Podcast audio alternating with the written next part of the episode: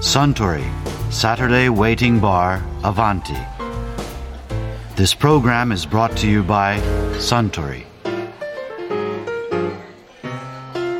お待たせしました。白ワインです。ああありがとうあああ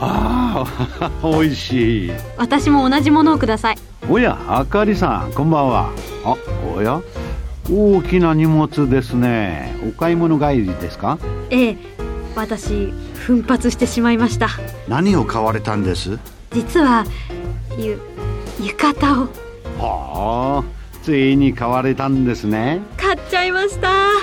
先日の教授の着物姿に触発されてあと今年は中止になったお祭りも多いですよねええ麻布十番祭りも残念ながら。でも開催するお祭りもありますよねうんそうですね東北の方でも仙台七夕祭りをはじめ各地でお祭りの開催を決定しましたね東京でも隅田川の花火大会などは開催されるそうですし今年はお祭りを開催するにもいろいろ大変だと思うんですいやー電力問題などもありますしねはいだからお祭りに行くなら私も浴衣を着てうんとおしゃれをして参加しようって思ったんですせっかくなんだから精一杯楽しもうって思って前向きな考え方で素晴らしいと思いますよまあこれから着付けを勉強しなくちゃなんですけどね いやいや大丈夫浴衣の着付けはすぐに覚えられますよあそうだお祭りといえば以前アバンティで演劇評論家の出雲明さんがこんなお話をされていましたね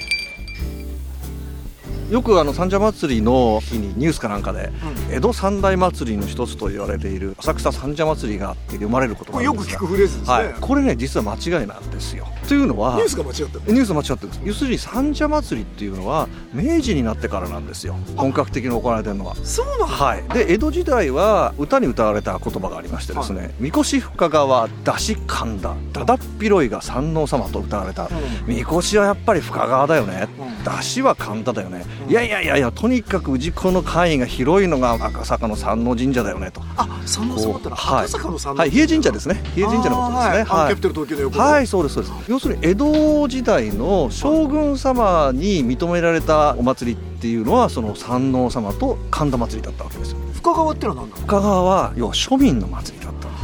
はなるほどね、はいじゃそういうことですああとの二つ神田と三のはお上のおい祭りそういうことですそういうことですまあ町人も含めたお祭り要は一般の庶民はその2つは参加できなかったわけですよでも庶民の祭りとしては盛んだったのが深川の祭えりバカな質問ですけど深川祭りって今でもありますか、ありますあります富岡八幡宮例大祭っていうのがまあそれで例大祭の時はおみこしは隅田川を2回渡ります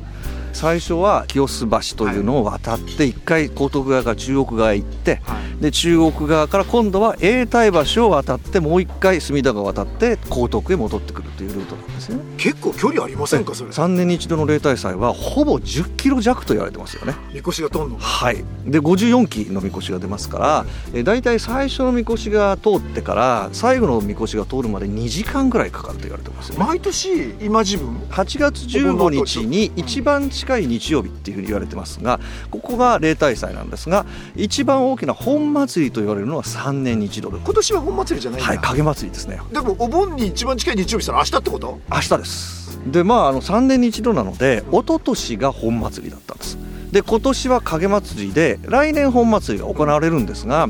今年はですね子供みこし連合投票っていうのが初めて行われることになったんです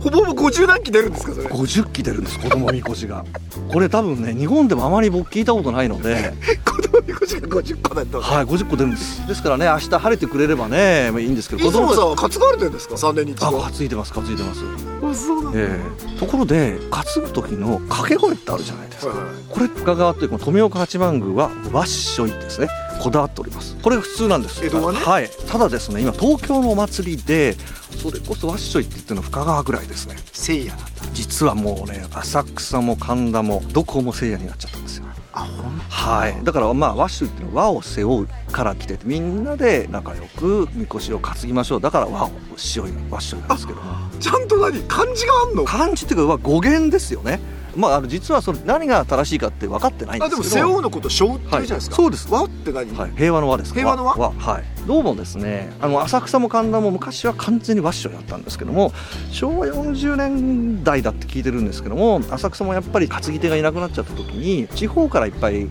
ぎ手を呼んだ時に乱れちゃったっていうんですよね。で今では聖夜で地元のお年寄りだとか神社の方なんかはみんなワッショイが正しいってみんな思ってるんですけどもどうにも治らないそれで面白いのがねあの辺でやっぱ子供みこし出るんですよやっぱり子供みこしにはちゃんとワッショイワッショイって言わせてるんですよそれでいて大人がせいやせいやともう違うだろうと私思うんですけどあでも深川祭りは大人も子供も当たり前なんで強すいワッショイなんですでまず違う掛け声をかけた瞬間にですねすぐみこしから剥がされます深川はかっこいい、はいあの当然みこしを警護しているむつみ会が各みこしなんにでついてるわけですおお祭りの時は必ずあのむつみというはい一文字が背中にある人が歩いてるんですかいね、やいやあの警護ですね一緒にみこしがちゃんと進みますようにっていうのを見てるわけですよそれこそ通行人にねこれってだって別に深川に限らずど,、はいどこだってどこでもあります神田ってみあんりなますむつみって書いてありますね、はいむつみ会って言いますねなんか深川祭りならではの担ぎ方みたいなはルールはないんですか、あさっき掛け声のそうですねさっきのねわっしょいとそいやそいやっていうとですね、深川の祭りは距離が長いって私言ったと思うんですけど10キロはいそうするとゆっくりやってるととてもじゃないけど持たないわけですよだからある程度の速さでみこしが進まなきゃいけないわけですね、そうするとおのずとわっしょい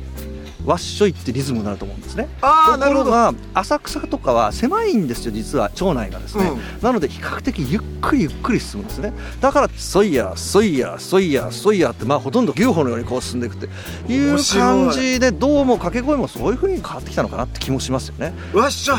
わっしょいってなんか走ってたんですよねそうそうそうなんですだからまあ深川の担ぎ方平担ぎという分かりやすく言うとまああの材木を肩に担いでこう行くような雰囲気だと思ってくださはいイメージで言うと。かっこいいお深川担ぎですねうん深川の平担ぎなんですけどもで当然あのいろんな見せ場見せ場のところでですねみこしを持ち上げたりとかですね持ち上げる投げたりとかですね投げるはすごくないですか上に上に投げるんですよあ上にはいもみ上げというのがあってもうめもうめっつってですねみこしをですね肩から外してですね二の腕にみこしのそのあれを持ってですね3回上下動をやって最後に上に上げるんですよ舞上げっていうんですけどで上上げますよね上げたところで手を伸ばした状態で受け止めるんですよ全員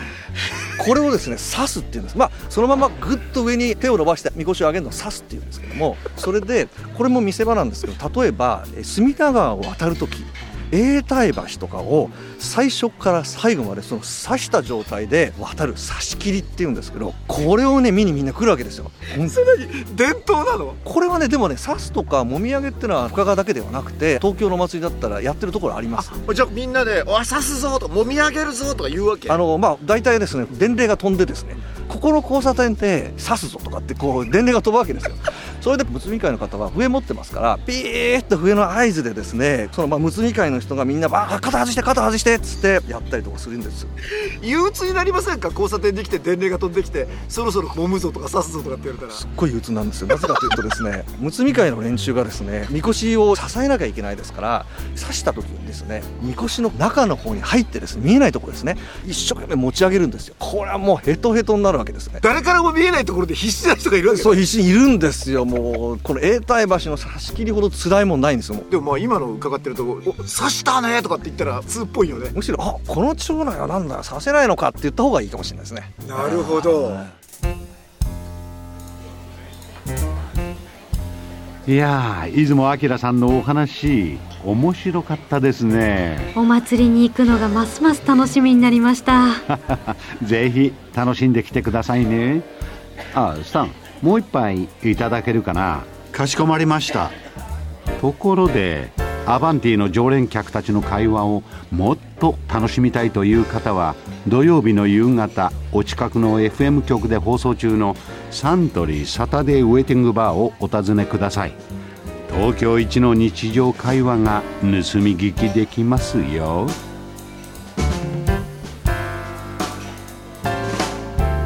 Suntory, Saturday Waiting Bar, Avanti.